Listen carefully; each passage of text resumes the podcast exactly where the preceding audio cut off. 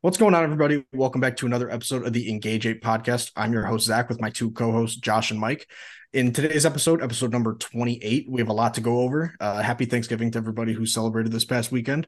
We got three Thanksgiving games to go over, all the games from the, today. And as always, we are recording during Sunday Night Football. And we got a lot of interesting storylines to go over as well. A Matt Canada list Steelers offense who kind of exploded uh, potentially the game of the year between the Buffalo Bills and the Philadelphia Eagles. And we got a new segment actually at the end of the, at the end of the episode.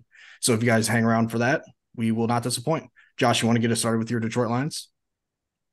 Yep, I can. The Lions, uh, their bad play the past couple weeks finally caught up to them. They lose their seventh straight game on Thanksgiving. Uh, Thanksgiving is my favorite holiday, and I think I'm starting to come to the conclusion that it's the thought of Thanksgiving that makes it my favorite holiday because I think, oh, I get to watch the Lions and then I get to eat a ton of good food and drink beer and do nothing else all day.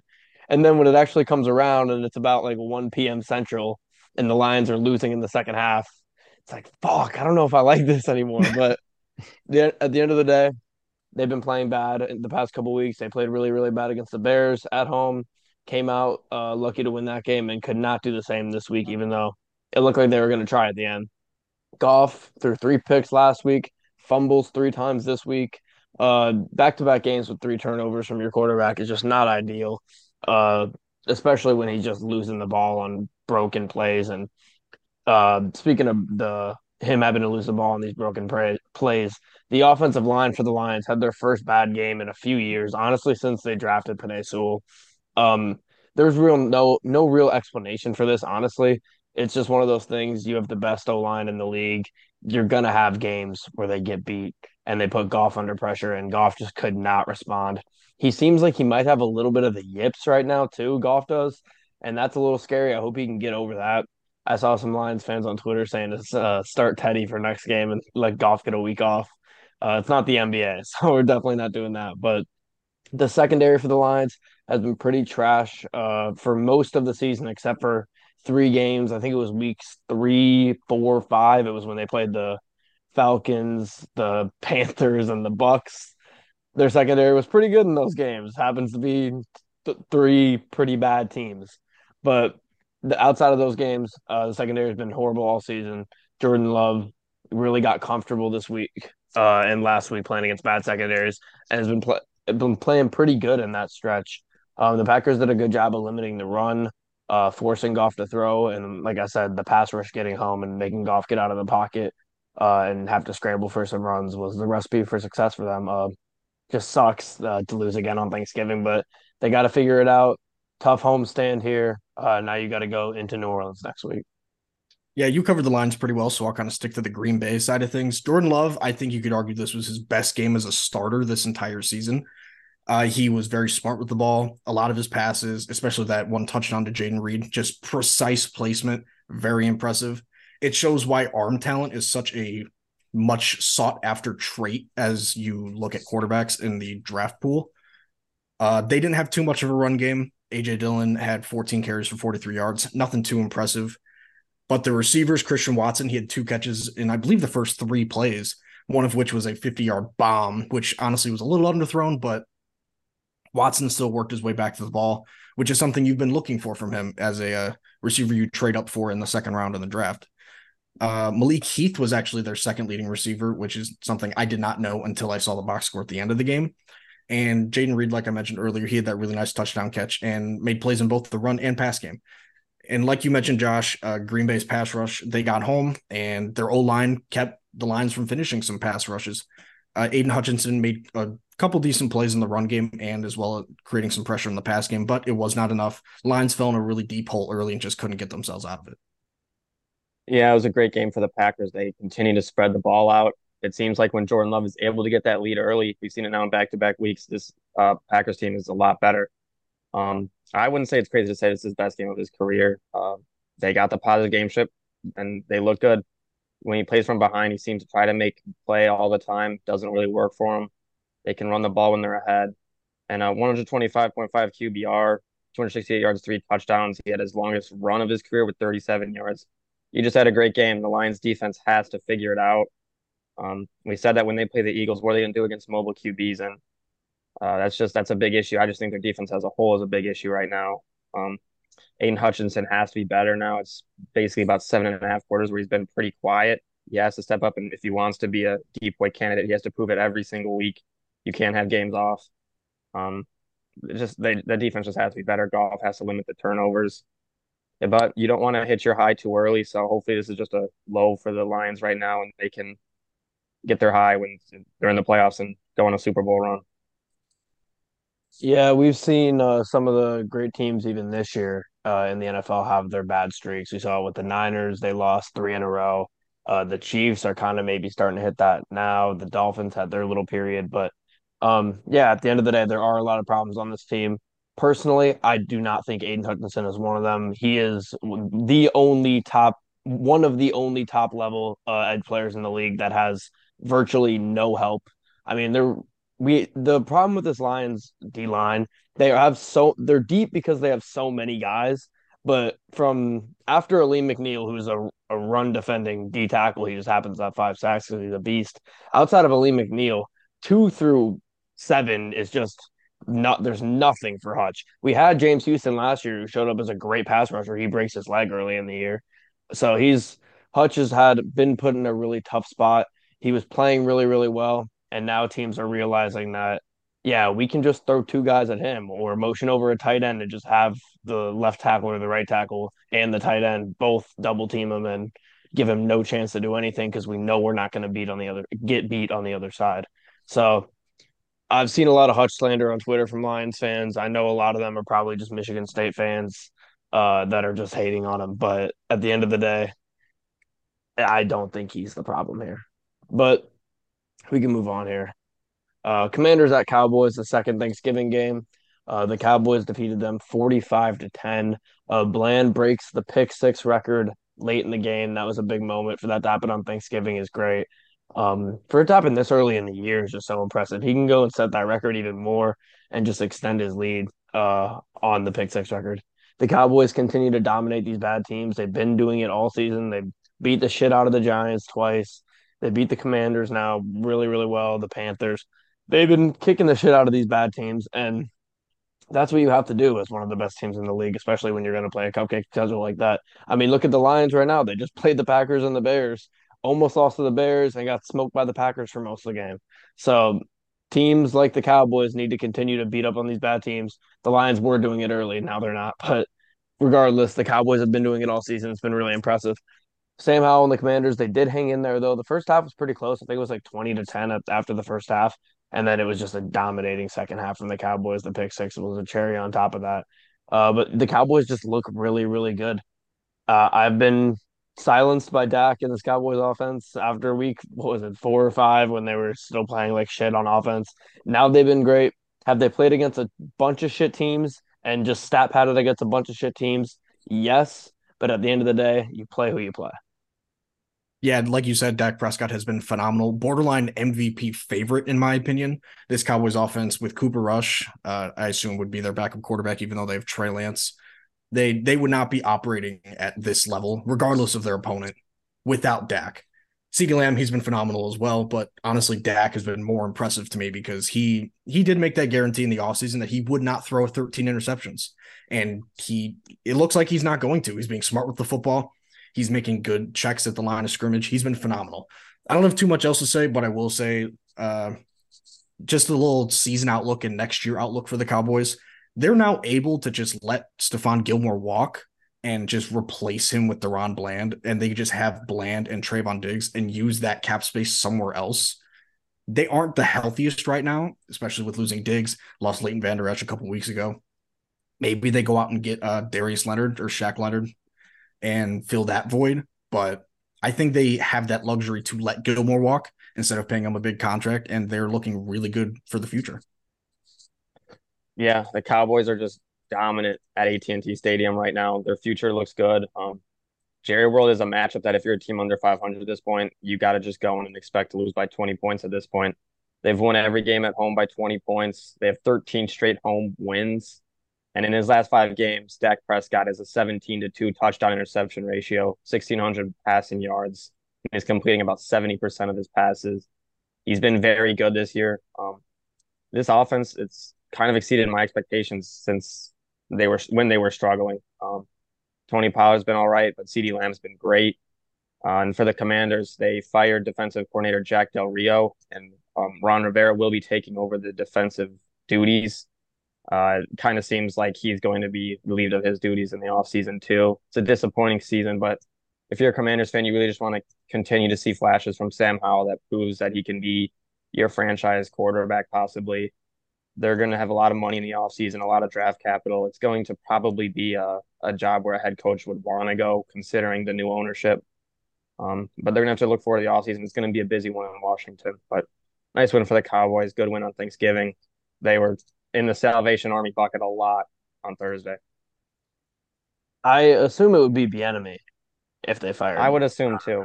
It just makes too much I, sense for it to be not enemy. It would make it would be just disrespectful to Bieniemy if they just this whole time the thing is he just can't get the head coaching job. He gets an OC job elsewhere, takes a worse job than he had, and then doesn't get the head coach bump when his head coach gets fired. But moving and where would he go if he gets fired? Ron Rivera? No, Bieniemy. Oh, oh I don't think Bieniemy, Bieniemy will not get fired. I He's mean, if Ron Rivera gets fired and relieved of his duties, if, if they don't get him, who would go for him? Would he go back to Kansas City possibly? I feel like he'd go for a head coaching gig somewhere. He turned Sam Howell into a top three passing yards leader. Granted, they haven't had their bye week yet, but he's been vastly improved from what he was last year. I, I would easily give him sense. a I, I would I would easily give him a head coaching gig if I have a young quarterback. Given what he's done with Mahomes and what the Chiefs are doing this year without Bieniemy and how inconsistent they've been, it kind of just shows that Bieniemy is a very important piece to any offense with a young quarterback with talent. Maybe Chicago. I would not be against that. yeah, really hopefully not. or then the defense goes to shit. I feel like that's how it usually works for the Bears. But um here we go. Moving on here. 49ers at Seahawks. Uh Geno Smith was banged up and it really showed in this game we really didn't have a, a good Thanksgiving game at all for the most part. The Lions game ended up being like I guess kind of good late, but the Packers got up like 21 what was it 21-6, 21-3 or something. I forgot exactly what it was, but they were up by a lot early. Regardless, uh, the Niners are fully back. They're back on track, buzzing on both ends of the football, even with they got that beat up secondary that lost Hufanga last week. But they're still out here playing great. They beat a Seahawks team that, although they're banged up, they went into Seattle, always a tough place to play on Thanksgiving, Thursday night football, and they beat the shit out of the Seahawks. Purdy was not super fantastic, but he didn't need to be because he has Christian McCaffrey who can just run the ball wherever he needs to. And when he needs to throw short passes to Deebo and medium to long passes to Aiyuk, and he's got one of the best O line, one of the best O line men one of the best blocking and catching tight ends in Kittle. It's he's in, in the perfect situation. The best head coach probably in the league. He's in a perfect situation. Even when he doesn't play well, most of the time the team will play well. Uh, and at this point, I've come to the conclusion we've seen this healthy Niners team. They have not lost a game healthy, unless you include the Browns game, which is that was their first loss. That's when everybody got hurt. Then they didn't have Deebo for a, a little bit. They didn't have Trent Williams for a little bit. That's where they lost their games. When they're healthy, I don't think they've lost yet. So I think a healthy Niners team is the best team in the NFL. If they could stay healthy, I think they could just steamroll. And then I think they'd have maybe maybe a problem with the Eagles, but I'm more sure about the Niners than the Eagles right now. And then although the a- AFC is pretty deep, I like the Niners over every AFC team, I think. Yeah, I, I honestly have to agree with you there. I had a couple intense conversations with family members around the Thanksgiving table on Thursday about the 49ers and saying that I think I would take them to be my Super Bowl pick if I had to choose right now because at every team's best, they they're just the best. They haven't had a game where they look just significantly worse than everybody else. You did mention that Cleveland game, but they did lose a bunch of players in that game. And they their defense still kept them in it and Purdy put them in a position to win that game and then they destroyed the Cowboys. Give a team like the Ravens who have looked bad at times, a team like the Lions who have looked bad at times. Eagles even looked really poor against really poor against uh I believe it was the Jets where Hurts threw like four interceptions. Every single team aside from the 49ers has had like one of those games where it kind of puts doubt into your mind. So, like you said, if the Niners can stay healthy, yeah, I think they go all the way. But on the Seahawks, Geno, he definitely was feeling that injury. Uh, they were definitely missing K9 as well. Zach Charbonnet uh, was expecting a pretty heavy workload. And if they didn't go down as much as they did early, I'm sure he would have gotten a lot more than just 14 carries. Uh, JSN was the Seahawks leading receiver, and I was very impressed by him. I feel like he ran a few really, really, really good routes. He had that phenomenal one handed catch on the anniversary of Odell Beckham Jr.'s catch against the Cowboys on Sunday Night Football. I believe it is the nine year, it was the nine year anniversary on Thursday. But in order to beat a team like the 49ers at home, you've got to just trust your defense, which against that offense is really hard to do. And you've got to get the ball to your playmakers. Only eight total receptions between JSN, DK, and Tyler Lockett will not get that done and I think it showed. Yeah, CMC had a feast on Thanksgiving, two touchdowns. 49ers are rolling. They have a two game lead in the division now. Uh, CMC had 114 yards and two touchdowns in just the first half alone. I mean, you guys said it. When this 49ers offense is healthy, when this team is healthy, they are very, very good. And I agree. I think they're the best team in the NFL. Um, Purdy, he made a bad mistake, uh, gave up that pick six, but he didn't let it get to his head. He played well, finished the game strong, had the touchdown to Aiyuk and he had a quiet day, but like Josh said, the running game was very good. Um, and for the Seahawks, they really just couldn't get much going. Geno Smith was under a lot of pressure. He was sacked six times, threw an interception. Uh, in the first half, they had a five possession stretch of only 15 yards total. They were just tiring their defense out with the 49ers run game. And this offense has just been struggling recently. They got to figure it out. Only three offensive touchdowns in their past four games, one in their last eight quarters. Um, they're they're miss, they're missing K9 this week, but they need to keep that run game. They need to get it going. They need to get it ball. They have maybe one of the best receiving runs in the NFL. They need to get that going and just figure it out. But the 49ers are just a tank. All right, moving on here to Dolphins at Jets. Uh, Dolphins just dominated this game. The it seemed we talked about it uh, earlier. It kind of just seemed pointless to bench Zach Wilson for Tim Boyle. If you're not going to make a massive upgrade, um, a la Bill Belichick, if you're not going to make a massive upgrade, there's no reason to mess with the competence of your quarterback for virtually no reason. Uh, so that move made zero sense to me by by Robert Saleh. But and I don't even know really how I feel about Robert Saleh because it's like, yeah, he did. He's not in a great situation talent wise, uh, but he also hasn't won many games as a head coach. He seems like he's a good guy.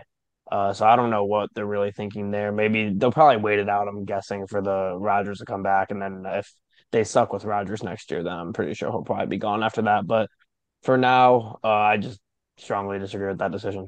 But uh, the pick six going into halftime was pretty embarrassing. You can't have that happen. It was 10-6 before that. Uh, and that would have they were in the game. They were 100% in the game. They just kicked a field goal to make it a four point game and as they do, so their game script, they knew they had to get at least two more field goals in order to catch up to the uh, Dolphins, and they go and they throw a hail mary pick six, 10 and a half, and that basically ended the game. Momentum completely flipped at that point, and the Jets struggled to get anything going on after that. Uh, the Dolphins have been taking care of business of late. Uh, they had a section where people were starting to doubt them a little bit. They have one bad half versus Kansas City. Uh, they were heavily doubted then. They played great in the second half of that game and they played great ever since. If they just don't suck completely, if Tyreek Hill doesn't just get the ball ripped from him at the end of the first half in that Germany game, the Dolphins are sitting at nine and two and one of the best teams in the league. And I think they're a scary eight and three. Yeah, the Dolphins are, I believe, tied for first in the AFC right now, pending the results of this Ravens Chargers game that's going on right now. But I think Tim Boyle is the closest thing we're going to get to just your average Joe just playing in a professional league. He just did not look good at all. It was honestly funny. Uh, it also didn't help that he had like virtually no run game, but it doesn't help that his O line is just tragically just terrible. Part of that is injuries that they've suffered early in the season, and part of that is just lack of preparation by the GM outside of the Aaron Rodgers trade. But Garrett Wilson did find the end zone for the first time since week three against, ironically, the Dallas Cowboys who is one of the best defenses in the league. And I did see a healthy dose of Quinnen Williams in both the run game and the pass game on defense. So if they have nothing to look forward to the rest of the year on the offensive side, at least on defense, they can look forward to Quinnen Williams just wreaking havoc and just being a fun player to watch. I always love a good defensive tackle who can do a lot of work in the run and pass game. But back to the Dolphins, like you said, Josh, uh, Tyreek and Waddle were both really good. They combined for over 200 yards total, eight catches for Waddle, nine for Tyreek Hill. Uh, the run game was working really well. Jeff, they had no Achane today or on Friday, so they went with a heavy dose of Raheem Mostert and Jeff Wilson. In his absence, Raheem Mostert found the end zone twice, one of which was I thought he was about to go down and just uh, milk some clock, but ended up not happening. Mike White got an appearance and got one carry for negative two yards, so that's fun to see. But outside of that, I don't have anything else to say. Yeah, um, I said in the preview, Josh, you just said it. I don't understand why really the media was so keen on benching Zach Wilson for whatever reason. Zach Wilson might not be good, but I promise you he's better than Tim Boyle. Tim Boyle is just terrible. I think in college, what were his stats? He had like one touchdown and 12 interceptions or something ridiculous. I don't even know how he found his way onto an NFL roster, really. I think he started with the Lions, but it's just ridiculous that they put him out there. Um, uh, I think they have like a 1% chance at the playoffs now at this point with the AFC kind of having so many teams in the hunt. Uh, Rodgers, I think, said he wants to practice. I don't know if it was this week or next week, and he's targeting like December 24th to return. I just don't understand that at all at this point. The Jets season is basically over. There's he's coming back to nothing. He's really just going to come back to try to prove a point, and I, I just don't think that's worth it at all. Um, he just wants to prove the media wrong instead of keeping his body healthy for next year. So that's just interesting. And we say it every week. Uh, poor Garrett Wilson. Um, he's just such a talented receiver, great player, and he just really has been in a tough spot. Um, and for the Dolphins, they've just been hot recently. They've been playing bad teams and they've been smoking them. Hill and Waddle had a great game, like you said. Mostert had a great game. Tua had a great game, even getting a chunk of him cut out of his body. But good win for the Dolphins. They did what they had to do. Just wish the Black Friday game could have been better. That would have been cool. But good win for the Dolphins. Yeah, I've been pretty uh tough on all the specialty games this week with that three Thanksgiving and Black Friday. But regardless, moving on here to Sunday, Saints at Falcons. Um, said it earlier this week. This was a must-win game for the Falcons. They went in there and they got it done at home against a division rival. Puts them at first in the NFC South and three and zero oh in their division games. Which, when it comes to tiebreakers in this really close division, them starting three and zero oh in the division is going to end up being huge for them. Uh, Jessie Bates, one of my favorite offseason pickups from any team in the NFL. Uh, he has a pick six today, and that really jump started this team for uh, this game for the Falcons. The Saints offense continues to just be mid. Uh, you never know if you're going to see maybe they have a solid game like they did against the Bears, or they're going to have a dog shit game against a defense that has been pretty banged up and is just trying to get healthy in the Falcons. Uh, Bijan was finally the lead back today uh, which he we've been seeing that the past uh, couple weeks. So it seems like he's for sure going to be the lead back going forward. Don't know why he never was, but it seems like when he touches the ball a lot, the Falcons win games. When it's more Allgeier, they don't win games. So no disrespect out to Allgeier, but you got a formula for winning. You have to take it. And what a win for the Falcons! Very very good win. Yeah, you said it best. Uh, the Falcons, they score points and mainly just move the ball better in general when their good players touch the ball. Bijan had 16 carries for over 90 yards and a score, and then caught another three passes for 30 yards and a second score. So he found the end zone two times in a game for the first time of his young career, probably for the first time of many, based on what we've seen from him. Drake London also had five catches for 91 yards and unfortunately did not find the end zone, but he didn't need to. Falcons defense did their job. Unfortunately for the Saints, their leading receiver, Chris Olave, I believe, left the game in the second or third quarter with a concussion and did not return. And he was phenomenal. Seven catches for 111 yards, 114 yards, excuse me. And unfortunately, not find the end zone. I'm sure he would have if he would have played the rest of the game. But Alvin Kamara, 15 carries for 69 yards. He was great. He didn't have his usual receiving load, especially after Chris Olave left. Taysom Hill did have two catches for 55 yards and seven carries for 26 yards, but did have that costly fumble. I believe it was damn near in the red zone as well, which really set the Saints back and probably cost them the game and a lot of momentum as well. Derek Carr just feels like a lot of empty stats with those 304 yards. He did turn the ball over with that interception, but Derek Carr continues to be very uninspiring for the Saints offense. I feel like they'd just be so much more fun to watch with Jameis. We've talked about it a bunch. Whether it is three touchdowns, three interceptions, or just 400 yards, no touchdowns, no interceptions, Jameis is such a fun watch on and off the field, especially like on the sideline and his mannerisms. I feel like you just have to kind of lean that way if Derek Carr doesn't show anything soon. Yeah, I think Big Cat said it best. If you're going to have a quarterback out there throwing pick sixes, you might as well put Jameis Winston out there because it'll be electric. Um, the Saints offense was looking good really up until the Chris Olave concussion and that pick six to Jessie Bates. Sadly for them, Rashid Rashid Shaheed also got injured. He was out for the game, thigh injury. So tough to lose two of your top receivers. Um, their offense was Three. looking all right. Michael Thomas is already out on yeah, Michael Thomas yeah, is already out. So it's hard to win with your top three receivers out. But the Falcons, they got it done. Credit to Arthur Smith. He got the ball to Bijan Robinson like he should be. 16 carries, 91 yards, three catches receiving and rushing touchdown. That's what we want to see from a top 10 draft pick when you use that much draft capital on him. Drake London had a great game, five catches for 91 yards, made a couple big plays. Not much Kyle Pitts, but not Kyle Pitts, but there wasn't much completions to spread around. And Ridder just kind of did his job, what he does in home games. Two picks, he's going to have those because he's not a great quarterback, but they win the game and they're in the first place tied in the NFC South now, right where they want to be. Yeah, I'm just going to bring this up real quick because I forgot to earlier. Uh, in that Lions loss, they also played a Packers team that was down a lot of their best players, like a lot of their play. They had best linebacker out, best corner out. It's, it's tough to lose a game like that. I only bring that up here. I, I I only wait. What? Backtracking quite a bit here. What do you mean? We covered the Lions and Packers quite a bit ago. Oh, oh, oh! I thought you meant backtracking, like I had a take and I'm taking it back. No, I got no, you. No, no, no, uh, but the reason I bring this up is because the Lions play the Saints next week, and in the event that the Saints have none of their receivers, and they still the Lions secondary still manages to get torn up, that is going to be a serious, serious concern. Uh, but you, hopefully that doesn't happen. You got to think it was also a waxing and gibbous for the Lions game. Haven't won a Thanksgiving game with a. I think it was a waxing and gibbous. So yeah, the, the, yeah, yeah, we we didn't see that one coming. I didn't. I wasn't ready for that.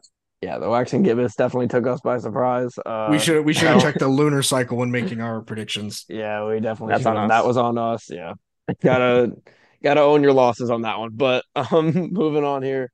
Uh, if I think of any more thoughts, I will I will bring them up. Um, Steelers at Bengals. Uh, Steelers gained 400 yards for the first time since 2020. That's the second longest streak of all time uh, for not having 400 yards. Conveniently, the first game without Matt Canada. Uh, I don't.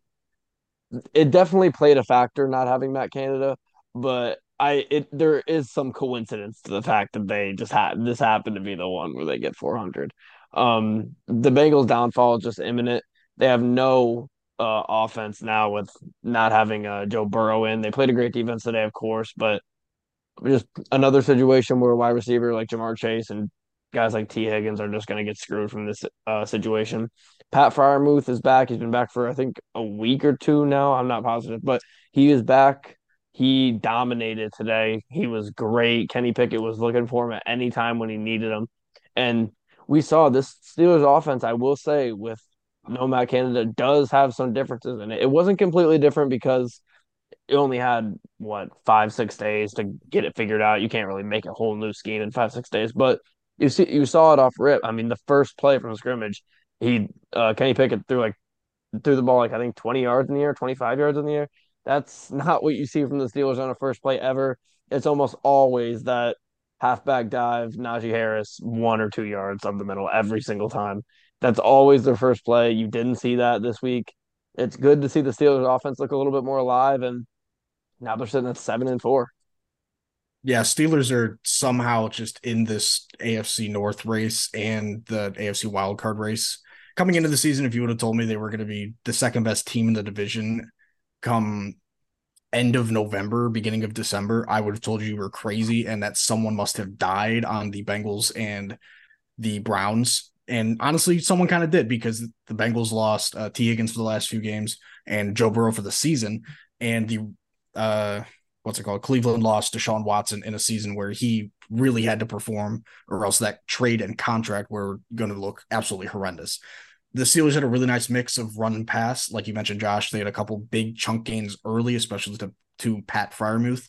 They got George Pickens worked in very sparingly, but I like the way that he was u- the way he was utilized.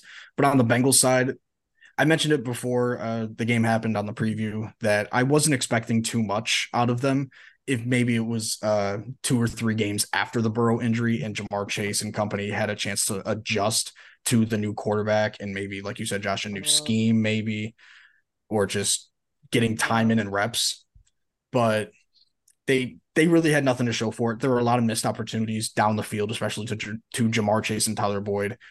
I I really feel for Ja'Marr Chase. He's really in a Garrett Wilson esque situation now. And I, I can't really throw too much blame on Joe Mixon. He was automatically thrown as like the focal point of this offense after Burrow went down.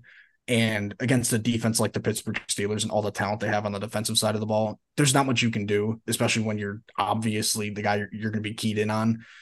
So Bengals, you just got to throw away the tape of honestly the rest of the year because you're not going to make it very far without your superstar quarterback. And congrats to the Steelers; they might actually have something on offense without Canada. Yeah, Bengals kind of just got to put all their focus towards scouting and team building for the next season with Burrow out. I just really don't see much this team can do without him. Jake Browning is obviously just not Joe Burrow, and you're already on the outskirts of the playoffs. There's really no chance. The Steelers defense was great again today. Um, their offense, like you guys said, finally cracked 400 yards. They finally were able to outgain their opponent first time this season. Their run game was very good. They ran the ball well, 156 yards on the ground. And the Steelers had six plays of 20 plus yards, which we have not seen from this offense. So there was definitely a difference in play calling. I'd also say Kenny Pickett played a pretty good game. Um, they had an even amount of rushing and passing attempts at 33, which is good to see. But um, the one main negative I saw from this game from the Steelers, the main negative was the Diontae Johnson effort, especially on the fumble. Um, I mean, they fumbled the ball, and Diontae Johnson really didn't go to block at all in the play, just stood there and then just let the Bengals recover the fumble. Just an embarrassing effort. And I'm a guy who was pretty high on Diontae Johnson. I really like him as a football player, but that's just an embarrassing effort. You cannot do that on the football field. You're getting paid millions of dollars. You have hundreds of thousands of people watching you, wanting you to win, and you give that effort, that's just embarrassing. You just can't have that at all.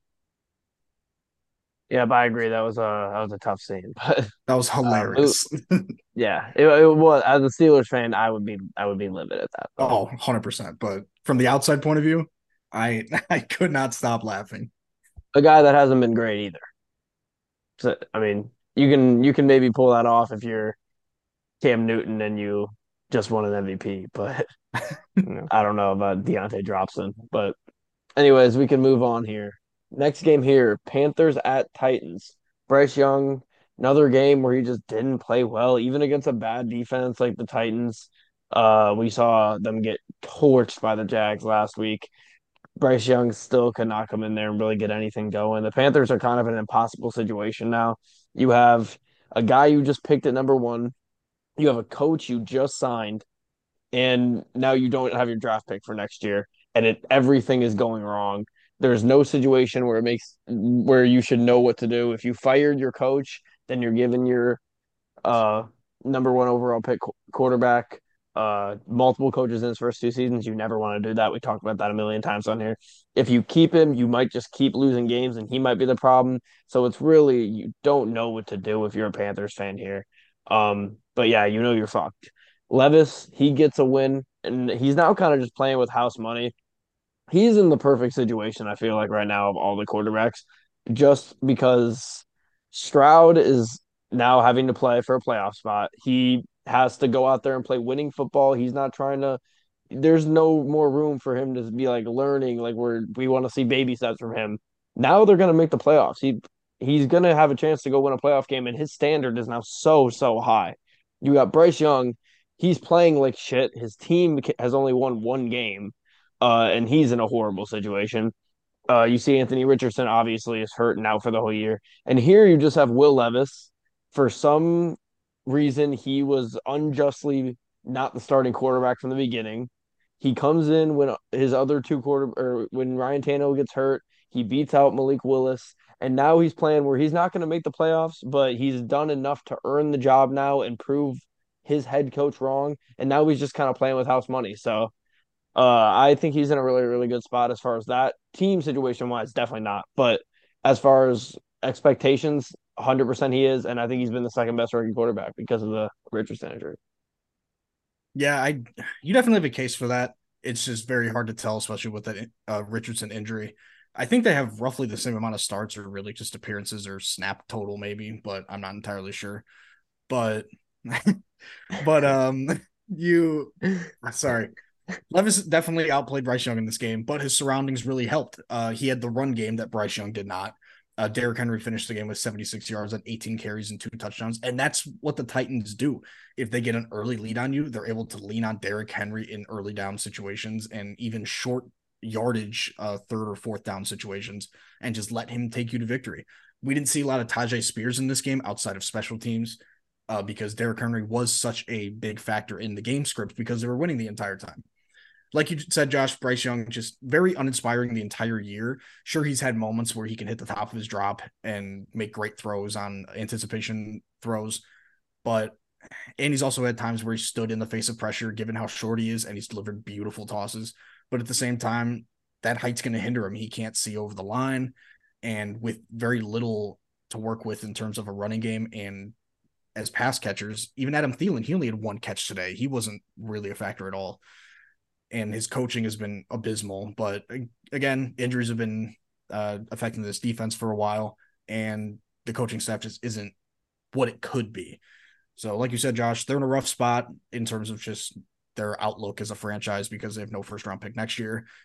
Hello, Chicago Bears. You're welcome.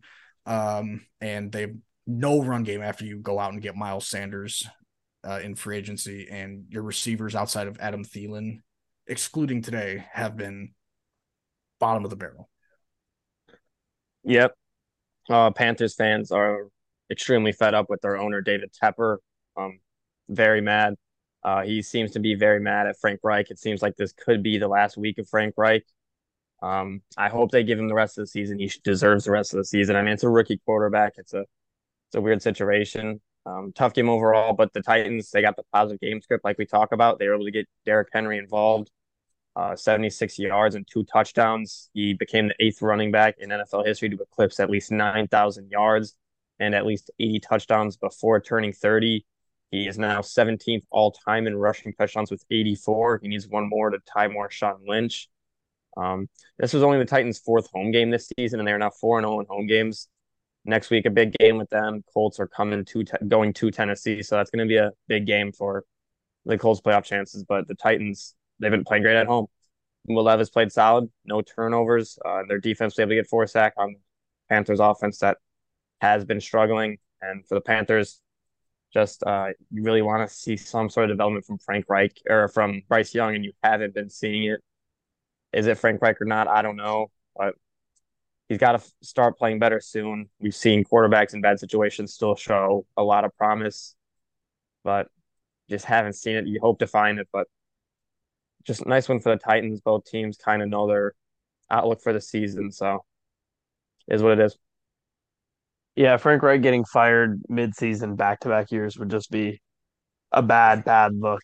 Um, I didn't even think about that, but that would be tough. I think I it's just essential at, at, this point. Just give Bryce Young a fresh start next year. Hopefully, you go out and get one of the big name receivers, just to give him some help. I feel like you have to. to. Mm-hmm. Yeah, it's it's a tough spot to be in. It's a tough tough decisions to make, and Tepper is just he's put he's him something. in that position. Yeah, he has. But regardless, we'll move on here. Speaking of the Colts, uh, Bucks at Colts. The Colts get the win in a close game.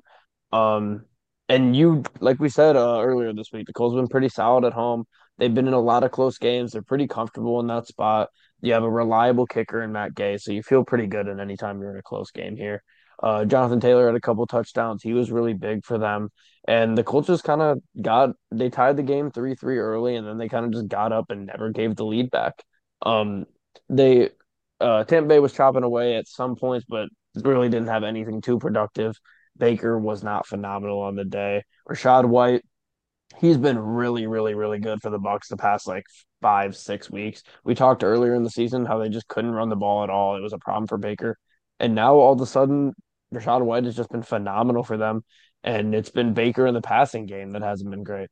Minshew was pretty good today. He didn't have a touchdown. He did throw a pick, but he had a decent amount of yards. Um, got sacked a couple times. Jonathan Taylor, they established the run early. That's how you win football games in this league, especially when you have a backup quarterback in. That's what they did, and the Colts go and they move above 500. This was one of the few games that I saw this week through and through uh, I have a lot of thoughts on this one, so I'll try and keep it concise so Mike can handle the majority of the Colts talk. Like you said, Josh, Rachaad White, he was phenomenal today. He didn't have the massive receiving workload that he had in weeks past, but he was very effective on the ground, especially against a Colts front that can stop the run at times with guys like uh, uh Kwity Paye, Samson Ebukam, and DeForest Buckner up there. Uh, uh, Baker Mayfield, he had a couple questionable throws, but for the most part, he was able to find his guys on target and on time. Uh, there were a couple plays that were left out there where he just missed by a hair, but outside of that, I think he played fine. Mike Evans, if the Bucks can't find a way to keep him and maybe get their next quarterback, the duo of Mike Evans and Chris Godwin, I don't know what they're going to do because Evans has been so consistent for so long.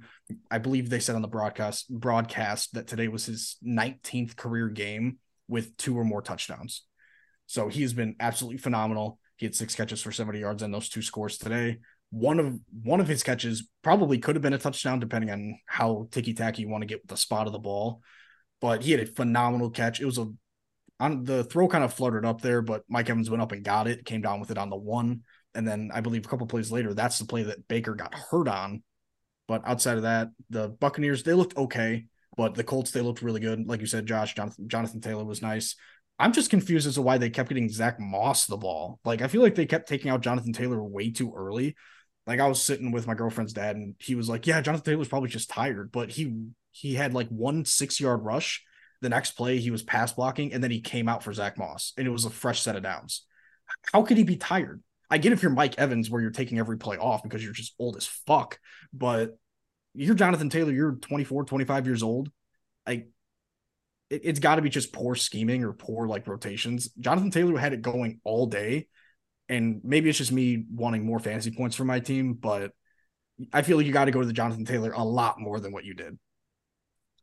I personally, I kind of liked what they did in terms of running the ball. Maybe not in terms of snap percentage, but I kind of like the carry amount 15 for Taylor, eight for Zach Moss. That's kind of what I'd like maybe a couple more for JT, but overall, I kind of like that split. Jonathan Taylor got majority of the important carries, the red zone carries, third down carries. He had 91 yards and two touchdowns. He played great. He's really starting to find his stride. But Zach Moss, eight carries, 70 total yards. He had a couple nice receptions. Um, I just love what Shane Steichen does with this offense. Uh, big fourth down in the game. You're on your side of the 50. You go for it. You bring in Zaire Franklin to play line or to play fullback. You get everyone to think you're running up the middle. You pull it down and find Willie Cox for a 25 yard gain it's just nice to see a fresh offense out there that isn't just the same crosser out, crosser out, crosser out screen. Um, it's just nice to see. I we talked a lot about how we think DeMeco Ryans is a coach of the year candidate as a rookie, and he's been great. I think Shane Steichen has been just as good, if not better. Uh, he's with his backup quarterback now. They're both both coaches are six and five, um, and this offense is just considering what happened to them early with Anthony Richardson. They've been missing Ryan Kelly for a lot of these games. It's been great. And they just keep finding ways to win football games. Um, Darius Leonard was in attendance, Shaq Leonard. Uh, he had a cool tribute video. He was at the game. Um, it was nice to see all the fans in support of him. It's nice to see him still supporting the team. It's a rough situation, especially for him, but it was it was just something cool to see. And the guy who made the roster as his replacement, Ronnie Harrison, ended up coming down with an interception. And then Darius Leonard tweeted out how happy he was for him. So that's just really cool to see. And it's just a token to how good of a person Darius Leonard is. Um, for the Bucs, they struggled to block the Colts pass rush. Ebukam had a day, had the game clinching sack on Baker Mayfield, who was all right, missed a couple throws, but Tristan Wirfs was getting cooked most of the game by Ebukam, so he was under pressure a lot. Evans and Godwin. Um, I was expecting them to have a bigger day considering how poor the Colts secondary has been at moments, but Jaylon Jones stepped up. Darrell Baker stepped up in spots. Um, just really proud of this Colts team. They're a game above 500. They're in the playoffs right now. Just, just really happy. And I'm just, I love what I'm seeing from Shane Steichen, man. Yep. All right. Moving on here. Pats and Giants. Giants with this game 10-7, an ugly game, really, really ugly game. I I alluded to it earlier uh, when I when we were talking about I don't even remember remember what game we were talking about. I alluded to it earlier. Uh, Bill Belichick at halftime decides to run with Bailey Zappe instead of Mac Jones. Uh, a decision that he's now done, I believe, four times. First two times were blowouts. The third time was in Germany uh, for a comeback game or for comeback drive. He put them in. This time was at halftime. Neither quarterback eclipses 90 yards this game passing. They have a total of 136 passing yards, zero touchdowns, and three interceptions. and a combined QBR of 27.8. Uh, I so I don't know what the uh what would two 158.3 be like two like three something 317 I don't know something like that. I that think, would be the max. I think that would be the max, right? 317 or something like that. Yeah, I think if you spike the ball into the ground 13 consecutive plays, I think your QBR is like 36. So, and they both managed to combine to be under that. That's tough. Uh, Rhamondre Stevenson, he was okay. Uh, Zeke has also been slightly okay, just been really quiet though, because in this horrible, horrible situation. Uh, Tommy DeVito played better than both Mac Jones and Bailey Zappe in this game. He didn't play phenomenal, uh, but he did enough to uh, get his team to a 10-7 victory over the New England Patriots. And the Pats now moved to two and nine uh, on the season. Tough spot for them. They're going to have a top three pick probably, and hopefully get one of the top QBs. I don't have too much to say about this game. Uh, I kind of want to save a majority of my thoughts for our little bonus segment at the end of the episode. But Patriots and Giants, the three quarterbacks that played in this game, none of none deserve to be in the NFL. It was absolutely atrocious. Rhamondre Stevenson was the only bright spot in the Patriots offense. Saquon, he just didn't get the touches, but he was also a bright spot in the Giants offense. So that's all I got for now. Yeah, the only thing I have for the Giants really is uh, that it's just for Tommy DeVito in the quarterback position. It's just nice to see his family just doing the tailgates and everything. Just kind of a funny, fun story. Um, two terrible football teams playing each other. Mac Jones, abysmal, terrible. 12 for 21, 89 yards, no touchdowns, two picks. Should have had more than two interceptions. Could have been four. Um, Zappe wasn't better. Neither QB gives the Patriots a good chance to win football games. Rhamondre Stevenson dominated the carries, but the Patriots offense is just terrible. Saquon Barkley was pretty quiet. DeVito did enough to win the game. But it was really nice to see a nice game from Jalin Hyatt. Five catches, 109 yards. We've been wanting the Giants to get him the ball. They used a high draft pick on him. It's just it's important to get the rookies the ball early. Um, just a rough game, rough quarterbacks, just ugly, but kind of like a. I'm not even to say Iowa because both defenses aren't great, but good win for the Giants. I mean, it hurts your chance at a top quarterback even more. Patriots are looking for a top quarterback and possibly a new coaching staff. So just an ugly game. And now they have that tiebreaker with the Giants if they need it uh, for draft mm-hmm. picks. Uh, but moving on here to one of the best games of the week. Jags and Texans. The Jags win by three in this game. A game-winning field goal going off the crossbar bar for a single doink uh, to lose this game, and that was uh, very brutal for them. Trevor Lawrence stacking great weeks now. He played really, really well uh, last week, and this week he has 300 passing yards, one touchdown, one pick. He was solid. Uh, the run game really was not there for Jacksonville, which is a concerning thing uh, when it comes to how this offense has been playing this year. But they battled back. Uh, Calvin Ridley, two games in a row now, has been good. Uh, it's finally great to see. I benched him in fantasy both of those weeks, and I know the first time I start him, he's going to go uh, zero touchdowns, one target, or sorry, zero yards, one target, zero catches, guaranteed. But regardless, five catches for 89 yards and a touchdown. He was great today. Uh, this game was really it was led by Jacksonville early. The Texans just kept battling back, and every time they battled back, uh, Trevor Lawrence and these and this Jags team responded, and that's really what it came down to. C.J. Stroud was still pretty good. His usual 300 yards, two touchdowns, no picks. Uh, he's still been phenomenal. He picked Nico Collins this week. He always has a receiver. I feel like who he picks, and he's like, "All right, you're going off this week." This week it was Nico Collins. Last week it was Tank Dell. I think the week before it was uh what's his name, the third guy from the Cowboys. No, no uh, Dalton Schultz. Noah Brown. Noah Brown. Noah Brown. Yeah, that he was him a couple weeks ago. Regardless, uh, they played pretty well. This two really good teams, two playoff teams probably in the AFC. And uh, Jacksonville, what a win on the road after losing to the Texans in Jacksonville early in the season.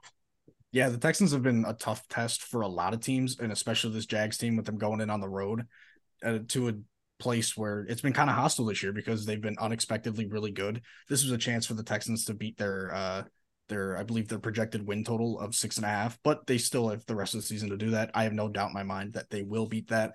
But this AFC South does get very interesting because the Colts and the Texans are both, I believe, at six and five, and the Jags kind of pull ahead by two games.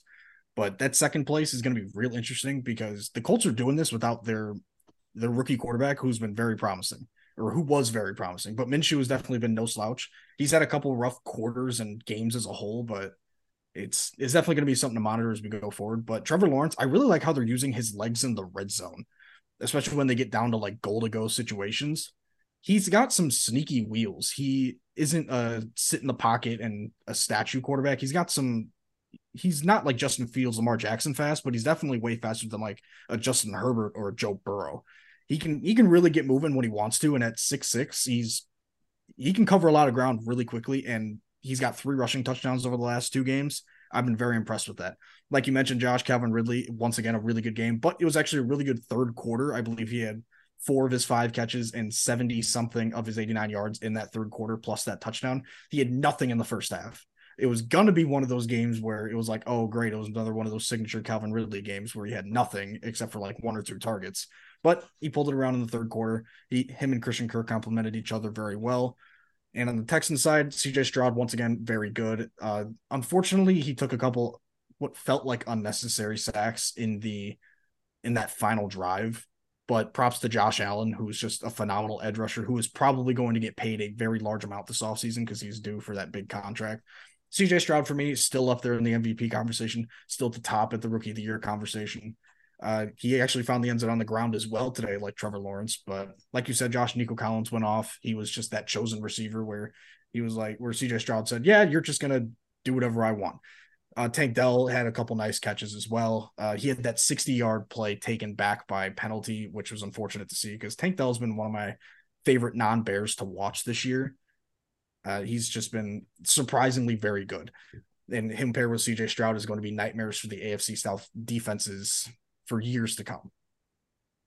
Yeah, the AFC South. Um, I I think there's an outcome where possibly three teams can make the playoffs. I think it'll only be two, but just a lot of young quarterbacks now in that division. Two that I'm completely sold on, and two that played in this game. Will Levis and Anthony Richardson still have their question marks, but these two are going to be fun to watch for a long time. I feel like uh, CJ Stroud passed Justin Herbert for the most passing yards by a rookie in his first 11 games. Um, 304 yards, three total touchdowns. I think he'll be battling with Justin Herbert's rookie season all year. Uh, great game from Nico Collins and Dell, like you guys said. Um, sadly, Matt Ammendola couldn't hit that kick over two on field goals on the day.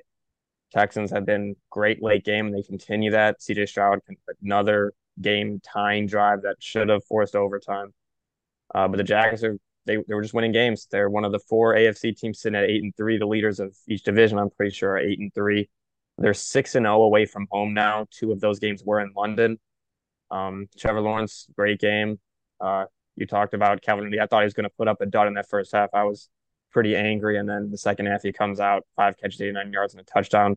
That's what you want to see. We, I think you said it, Zach. Every time Calvin Ridley's had a good game, that they've won, and that trend continues. They have a two game lead in the AFC South now.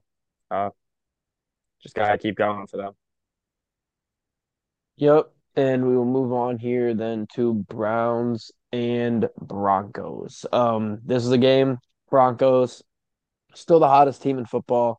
They go beat a team in the Browns who's just all defense, no offense at this point uh, with their quarterback situation. But DTR did play pretty well in the time that he was on the field for the first two and a half quarters or so. Uh, he was playing. He's getting a little bit more comfortable. This Broncos defense is up and down, and he did start to look comfortable today. And they were in this game for a long time. I believe it was 17 to 12 when he got hurt in this game.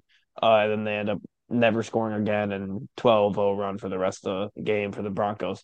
Uh, after DTR left the game, I believe it was the next play or two plays later, uh, there was the fumble. Next drive, three plays, negative five yards, punt. Next drive, six plays, 35 yards, fumble. Next drive, six plays, 17 yards, turnover on downs. Next drive, three plays, negative five yards, safety. Uh, so they had nothing going with PJ Walker, and I actually thought this season that PJ Walker was the better of the two. Uh, it did not show this game. Obviously, you just getting shoved into this game randomly doesn't help a quarterback ever. But regardless, um, DTR was way better today, and the Broncos are just cooking now. I mean, putting up 29 points on this uh, defense is very, very impressive and I think you have to uh, say that Russell Wilson and Sean Payton have just figured it out. They're up to six and five now, and they're well in that playoff race. And at the end of the day, there are the scrappy teams like. On, let me see. What are the what are all the uh what are all the six pictures. and five teams right now? Six and five. Um, I know there's them, a... Texans, Colts are six and five. Uh, Bills six and six. Bills six and six. Seven yeah, and four. Steelers, I Browns. I I trust the Broncos more than I trust every team you named, except for maybe the Bills and maybe the Texans. Otherwise, I think I trust Sean Payton and Russell Wilson, a veteran quarterback, a veteran coach, uh, that they could win games down the stretch here and get in the playoffs. And at this point, if I had to put my money on it, I would say I think they make the playoffs. That's that, that's a bold take, but given how they've played as of late, I mean, oh, I I could honestly see it. It's definitely something interesting to keep track of. But the Broncos, it's been a lot of Sean Payton and Russell Wilson just doing just enough to beat the, the teams that they are better than. On the Brown side, like you said, Josh, uh, DTR, they he was solid until he got hurt. The Browns offense was pretty was moving pretty well. I feel like they could have gotten Jerome Ford more involved, especially early in the game. I believe he went the first two drives with only like one uh, carry and one reception, and that reception was still for zero yards. But PJ Walker came in and the offense really just stalled. Both the run and the pass game just kind of ceased to exist. Amari Cooper was only two catches. Unfortunately, he just he was a non-factor in the game. But that's what happens when you go against one of the better corners in the league and Pat Surtain the second. Uh, on the Broncos side, I feel like Javonte Williams could have had a couple, couple more yards. That's kind of an understatement, but I feel like he could have broken a couple tackles, especially ones that we've seen him break or carry defenders on, uh, occasionally. Courtland Sutton had a solid day, uh, only three catches for 61 yards. Russell Wilson, like I said, not not perfect, but he did enough. Him and Sean Payton were fine. But this Broncos team, if they continue to find wins, like you said, Josh, this they can find themselves in the playoff race and I don't know, maybe nah, probably not playing a home game because they got Kansas City, but maybe make some noise in the wild card round.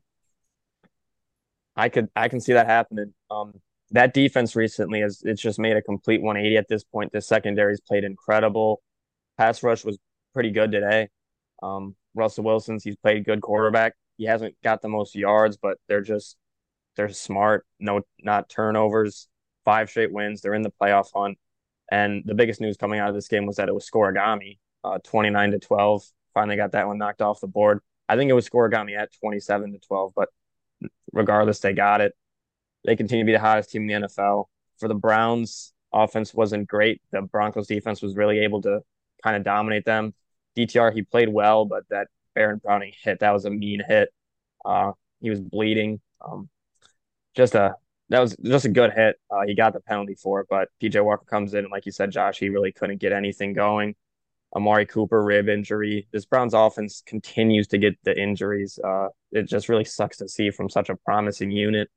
Obviously, they lost Nick Chubb and Deshaun Watson, um, Jack Conklin. Um, just you don't want to see. And for the Browns, they have a favorable matchup in five of their last six games. Uh, I think the one game out of that that's tough for them should be the Jags. So I can I see them making the playoffs. And for the Broncos, I just looked at their schedule. Next week is a big week for them. Uh, they're going, I think, to Houston to play the Texans. That could be a huge game for the playoffs. They got the Chargers twice. Hopefully, they can take one of those. Patriots, Raiders, they win that one, and then just one big game with the Lions. So it's going to be tough for the Broncos, but they have the path to make it. Speaking of that Lions game, I actually had the thought today of that that being a game for weeks early in the season and even up to a few weeks ago where I was chalking that one up as the Lions are getting that one. That's a guaranteed win. And now I look at that as like that it, might it looks be, scary. It might be the second hardest game left on the schedule for the Lions after the Cowboys, honestly. I mean, how long ago were we talking about the Bills and another team that they were playing on Sunday night or Monday night, and one of them was going like this and another one was going like this? Yeah. That kind of feels like Broncos and Lions right now. I, yeah, I think it, it could be real, real spooky for you guys a lot of lot of lot of time between that game and uh and uh now but considering both teams have had their high ups and low downs it could could be flipped by the time that game comes around but we don't know how bad the lions could get yeah. oh don't there it's not gonna get they, that bad they do see those bears in a couple more weeks i'm, I'm not worried about that game Hey, if they fire Flus, they don't choke another uh, 12 point lead in a matter of three minutes. Hey man, that's your problem. Fields had the, Fields had the ball in his hands when it mattered. And yeah, he and he and he threw it to Tyler Scott, and he decided to, to slow up on his route. Scott even said, "Hey, he did his job. It was a beautiful throw. I fucked up." That's what Tyler Scott said himself. And All the players if, on the team have you guys seen the compilation of the? Have you guys seen the compilation of Fields' game-winning drives? How long was it? Like ten seconds? Or it's long because a couple of them are just incomplete pass, incomplete pass, and that takes a little bit. But the ones like uh the Lions game, that was a quick one, about twelve seconds maybe. but we're getting off track here. Regardless, next game here, Rams and Cardinals, thirty-seven to fourteen win for the Rams. Uh, that what was uh what was the stat I brought up on the la- on the preview about uh the Rams and the Cardinals and how many? Okay, yeah, Rams were twelve and two in their last fourteen against the Cardinals. They moved to thirteen and two, and they still have not lost in Arizona since becoming the LA Rams uh, which is just wild uh, considering that was like what six, seven years ago now. It's getting to be a while, and they have not uh, lost lost uh, against the Cardinals in Arizona. But the Cardinals in this game, they scored at the five minute mark of the first quarter, and then they also scored at the five minute mark of the fourth quarter, and nothing in between or after. It was bad uh, for the Cardinals to say the least. The Rams just punished them. They went out there. They knew they were the better team. McVay is confident a lot of the times uh, in this division, it's what teams just kind of own traditionally the other teams. For a while, they had the the same four coaches for a minute. They had Pete Carroll, Shanahan, McVay, and Kingsbury, and it was always like McVay owns Kingsbury, Shanahan owns McVay. Like there was always the, and then what is it? It's uh Shanahan owns or no McVay owns Pete Carroll. Like it's all the little intricacies there. That seems to still be playing even without Cliff Kingsbury uh, on the Cardinals because he's now in Taiwan or some some shit. But um, regardless, the Rams punished them in this game, and uh, the Rams are sitting at five and six now, game under five hundred. I mean, this Rams team came out and they just they wanted to punch these Cardinals in the mouth, and they did just that. If you would have told me that Matthew Stafford had four touchdown passes, but none of them went to Puka or Kupp, I would be absolutely flabbergasted. Kyren Williams found the end zone twice, both of which were receiving touchdowns. He had 204 yards on the day in his first game back from the IR. I was I'm just beyond impressed with what he does for this offense. And this is actually a perfect showing of what they were missing. They were in a lot of tight games while he was out because they were struggling to find a real lead back. They were going between Royce Freeman, Darrell Henderson, Zach Evans. They, they were going between those guys, and no one would really emerge as like an alpha. Kyren Williams comes back immediately 140 yards. He's just a phenomenal back, putting himself into the conversation for maybe top 10 in the league, I think. And maybe they just luck out and get their second coming at Todd Gurley. But the Cardinals, on the other hand, Kyler, he started out pretty strong. Nice first drive, 50 yards passing, five for seven, and he ended up finding the end zone on the ground. But the rest of the game, just nothing much else happened. It seemed like the connection between him and Marquise Brown kind of found a nice little uh, jump start. Marquise had six catches for 88 yards on the day. Uh, Kyler, he wasn't terrible outside of that first drive. He was okay. But then again, the Rams started just going into prevent because they were up by so much and they just didn't want to risk any injuries. So a lot of those 256 yards came within that fourth quarter.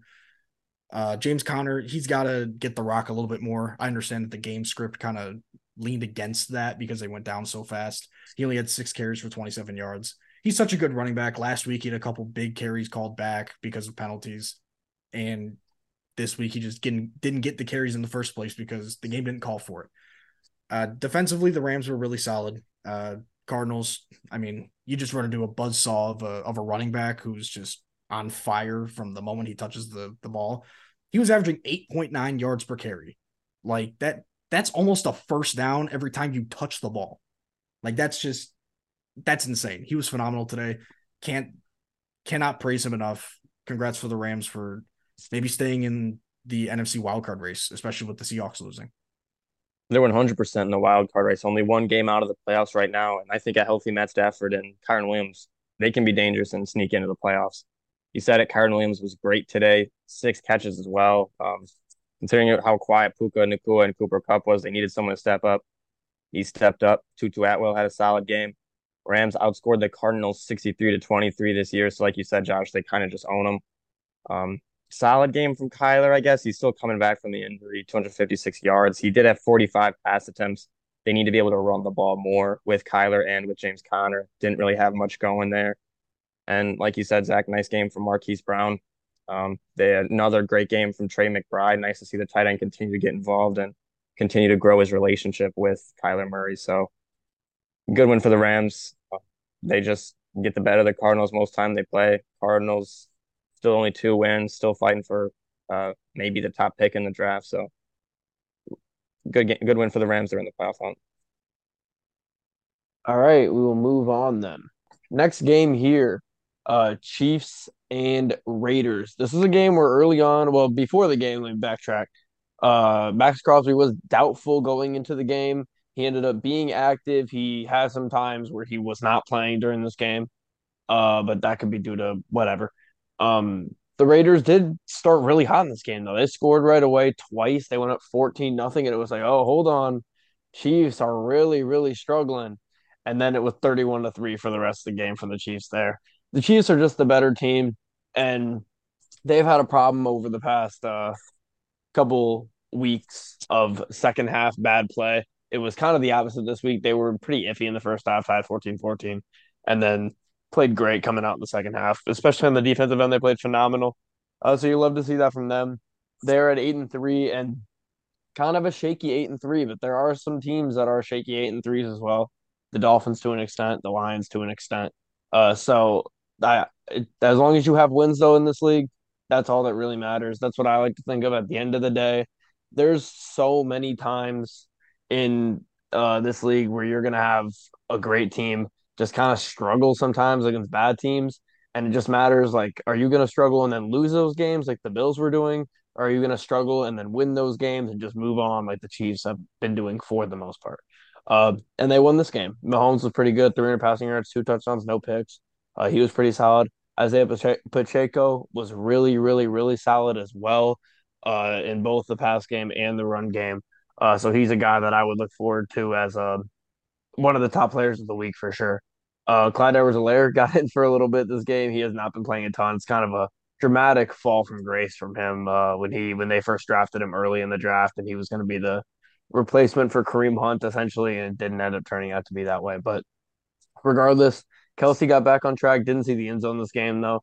Uh, Rashee Rice has been phenomenal this season as far as some some of the receivers on the compared to some of the receivers on this team. I would say uh, Scantling comes off his game winning drop or game losing drop essentially last week and puts up a whopping one catch for negative one yards this game uh, on one target. So that was uh, kind of funny to see. But regardless, the Chiefs got it done uh, after a slow start. Yeah, the Raiders jumped out to a quick 14 to nothing lead in the first half. And I figured I, I was like inches away from setting the tweet. Are the Chiefs did, are they figured out? Because their offensive woes kind of leaked into this game as well. But they then went and scored, I believe, 21 unanswered. And then the Raiders ended up getting that field goal. And then the Chiefs had the 10 in the fourth quarter.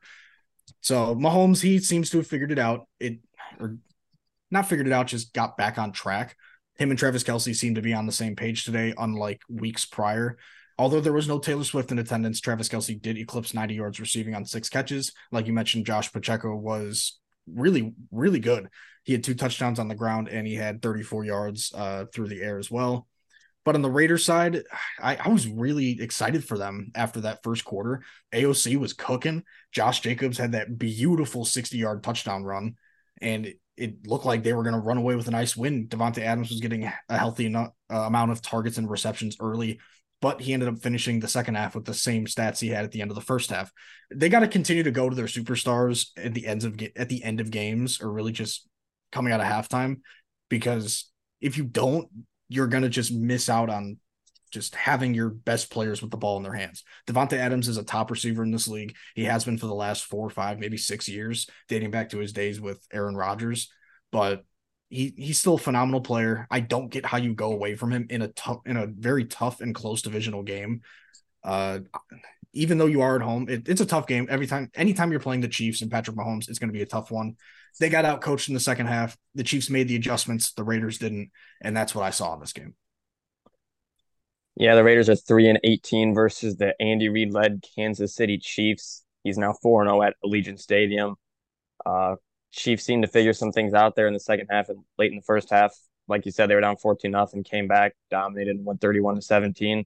I thought AOC played all right considering how good the Chiefs defense has been 240 yards and a touchdown solid. Josh Jacobs, I was hoping for more. He had the very nice 63 yard touchdown, but other than that run, he was really held, I think, like two and a half yards per carry. Just want to see more from this Raiders run game. Two and two since um, hiring the interim head coach. Kansas City offensive struggles. They seem to figure some things out. Rashee Rice had a great game. Um, eight catches, 107 yards, touchdown. They got the ball to Kelce enough. Mahomes finished the game with two touchdowns, no picks. Uh, Raiders got the bye next week, but they're kind of starting to fall out of that playoff hunt that they were in a little bit. And for the Chiefs, hopefully this offense is back on track. Um, they got the Eagles next week, so Yep. Uh, and that brings us to a potential game of the year. You talked about it at the front end here, Zach. Uh, Buffalo and Philadelphia. Uh, tough first half for Jalen Hurts and the Eagles. They are down 17 7 at half. Uh, Hurts had two turnovers in the first half, had a pick and then a fumble. And then they just kind of battled back. And the second half in overtime was just quality, quality football. Uh, and it was just great to see. We've had some really, really good games this year, but this one might take the cake for that. Um, Eagles came out of half down 17 7, had the ball, uh, punt, had a three and out, I believe, right, uh, coming out of half. Then that's when you had, yeah, that's when we had the Bass miss field goal uh, on their first drive in the second half. And then three straight touchdown touchdown drives uh, from Philadelphia. What a response from this offense that has been up and down all season. They have a really, really tough first half they come back and bounce back. And then we just had a back and forth game. And then we get the Gabe Davis touchdown late, too much time on the clock for uh, Jalen Hurts and the Eagles. Nick Sirianni did a good job with the timeouts uh, towards the end of the towards that last drive for the when the Bills had the ball about to score that touchdown or take the lead. There's a lot of coaches in this league that do struggle with that. That is maybe the hardest timeout scenario when you're we saw it with uh Eberflus and the Lions last week uh, in the Lions game when the Lions are driving late to go take the lead in that game. You're like, damn, okay, we're winning right now. They don't. Do we use timeouts and maybe it helps them and they get to save time and think about what they're going to run? Do we not use timeouts and then just hope that when they score here, uh, that there's enough time for us? Uh, he Nick Nick Sirianni did a great job of that. There was enough time for them to go down and get that field goal. Bills defense played really, really good on on that last drive too. They were trying to do anything they could to keep Elliott out of field goal range. He makes a miracle 59 yarder in the rain. And then you get to overtime. Bills go down, kick a field goal. Definitely needed to get a touchdown on that drive. And then Jalen Hurts and the Eagles offense that played well for most of the, well, all the second half of this uh, game. They carried momentum on, scored in overtime, and win a tough game. Yeah, this is going to be, this is probably going to go down as one of the better quarterback duels of the entire season. Josh Allen accounted for four total touchdowns, Jalen Hurts five, each on just by themselves. Josh Allen did have the one interception, which turned out to be the difference maker. It set up the Eagles in very, very prime position and ended up turning into, I believe, a DeVonta Smith touchdown. But Josh Allen is now 0 and 6 in his career when he reaches overtime, regardless of him having the ball first or not. He just doesn't have the clutch gene. So, for those of you at home listening, uh, I'm sorry to break the news to you, but he, just can't get it done when it counts. I kid, but Jalen Hurts really just played a lot better in the second half than he did in the first half. And I'm really honestly just embarrassed with the fact that DeAndre Swift hardly got any action in the first half. He, I think he had maybe two or three carries in the first quarter and then just didn't see the field at all. And then that second drive that they had after the three and out in the second half, he broke that 36 yard run, and then the run game started to open up, and it really showed how valuable DeAndre Swift is behind this really talented Eagles offensive line. Even without Lane Johnson, who was a late scratch because of a, I think, a groin injury or something, he he was very much missed. I think there were a couple pressures from Hurts' right side that could have been prevented if Lane Johnson was there. Whether he jumps a little bit before the snap or or not, that's that remains to be seen. But this was a very good game. Uh, I think the Eagles could have won this a lot a lot easier, especially given the Bills' inconsistencies. But this game just showed that Josh Allen is still one of the three best quarterbacks in the league at his best. Hurts can also put himself in that conversation when he's at his best, especially with the use of his legs. And as a, and as we saw on that walk off touchdown, he, he just has nothing else to say. He's a very good quarterback, and I'm very impressed with what the Eagles did to come back in this game. Yeah, the Eagles had a lot of help. Um, they did just enough to win. They Hurts played well, especially in the second half. Uh, great game from DeVonta Smith, who had seven catches, 106 yards, touchdown. They quieted AJ Brown a little bit, but he did still finish with a touchdown. Uh, Josh Allen played a very good game. Only had one interception. Just didn't see the corner creeping in. Tough play, but other than that, he looked very good. Um, the last play for him on that the road to Gabe Davis was tough. It just kind of seemed like they were weren't, weren't on the same page. He wanted to stay inside. Gabe Davis went outside. Uh, kind of just the story of the Bills season to this point. Um, just couldn't finish it. Close but no cigar. Uh, and throughout the game, I just felt like they had a rough whistle, man. Uh, 10 to 1 on penalties in the first half was ridiculous. That horse collar tackle in the first half um, on Josh Allen, I I don't understand that. It was right in front of the ref. His jersey was completely ripped. Uh, and then the ref proceeds to throw a flag for intentional grounding on the play when really the grounding only happened because of the horse collar tackle. So just really doesn't, I don't understand that one at all. 10 penalties in the first half for the Bills, only one for the Eagles. Uh, that potential touchdown drive turned into zero points with Jalen Carter blocking the kick, which he had a great game, uh, continues to be incredible. Like you said, Zach, Josh Allen's 0 6 in overtime. He's 0 5 since the NFL changed the overtime rules for the Bills. So I know it's not the same rules in the regular season, but uh, rough to see. And just one thing on the ref, Steve, I hope I say it right, Hochuli, but the Eagles are 5 and 0 when he refs their games, and they're 5 and 0 against the spread since they have Nick Sirianni, which they're a good team, so it's going to happen, but pretty interesting. Um, and at this point, I, I think this for every single sport, and I'm not going to say the refs were terrible in the side of the game, but how how do they force these players into these post game conferences when they make mistakes, force them to have press conferences, but there's no press conference for referees. Um, like that in every single sport, and I just simply don't understand it. There should be questions for the referees, especially with how sports gambling is now. We should get explanations from the refs on what they saw. And on top of that, there should be a ref in the box that has access to multiple cameras to help them when they make mistakes. This is um like a billion dollar business. It's this refs making mistakes to possibly decide games. I'm not saying it happened in this game, but just should not happen.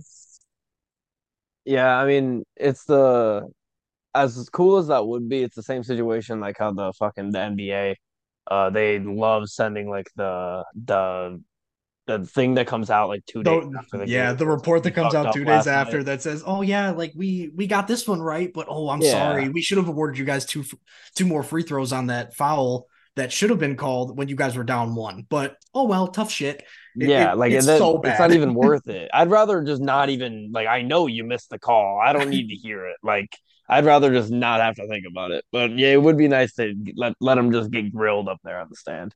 I don't want to hear from the NBA or the NFL. I just want to hear straight from the refs. Just straight from the, yeah, yeah, yeah, yeah. Me too. Me too. Me too. Definitely. All right, we're gonna start off with a new segment called Stud or Dud, uh, where we talk about one player that really exceeded uh, this week and one player that did played poorly or just kind of lost their team the game, uh, almost single handedly. I'll start us off uh, with my first, my only stud, uh, Kyren Williams. He was fantastic today. He was a big part of the reason why the Rams had their best offensive performance of the season so far. 16 carries for 143 yards, six catches on six targets for 61 yards, and two touchdowns. Uh, he was just really, really good. Matt Stafford, in his career, has traditionally not had uh, running backs that he can rely on. Uh, his entire uh, timeline in Detroit, Reggie Bush was the only running back for like seven years that ever eclipsed 100 yards in a game. Uh, and he had a lot of running backs that couldn't get it done. Even in his time in uh, in LA here, he hasn't really had a ton uh, to work with as far as the running game. So Kyren Williams being great has just really helped him out, and it's good to see. And for Dud, uh, I know I've been uh, maybe at times in this podcast run, I've been a homer.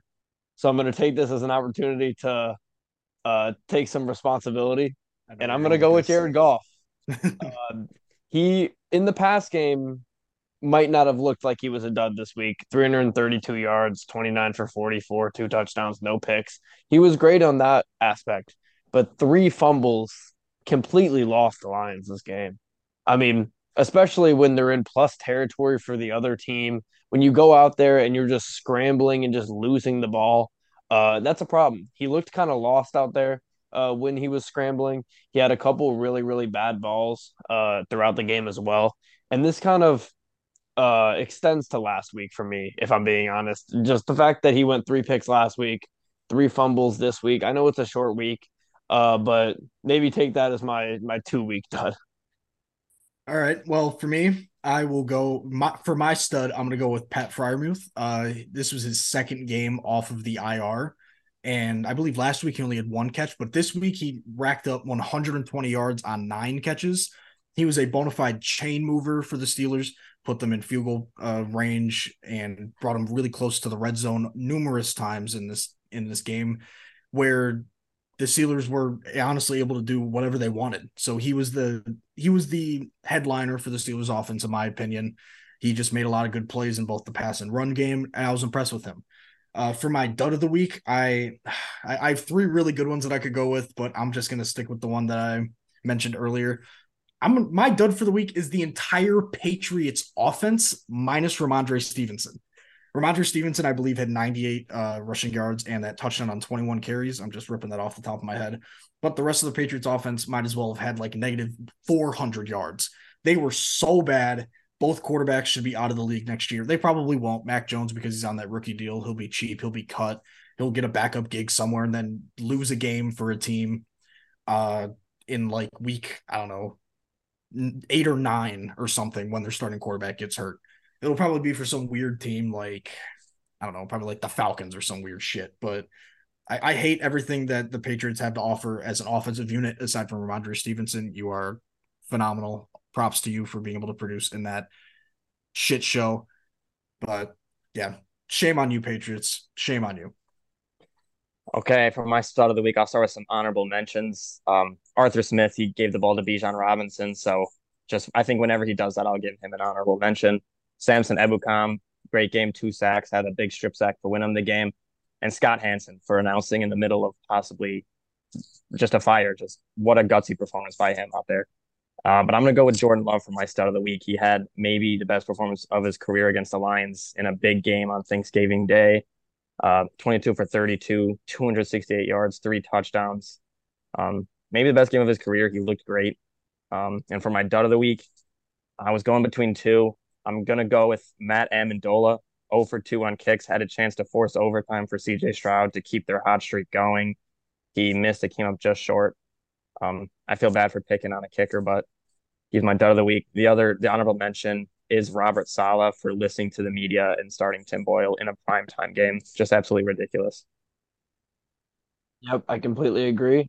And that will about do it for this episode of the Engage 8 podcast.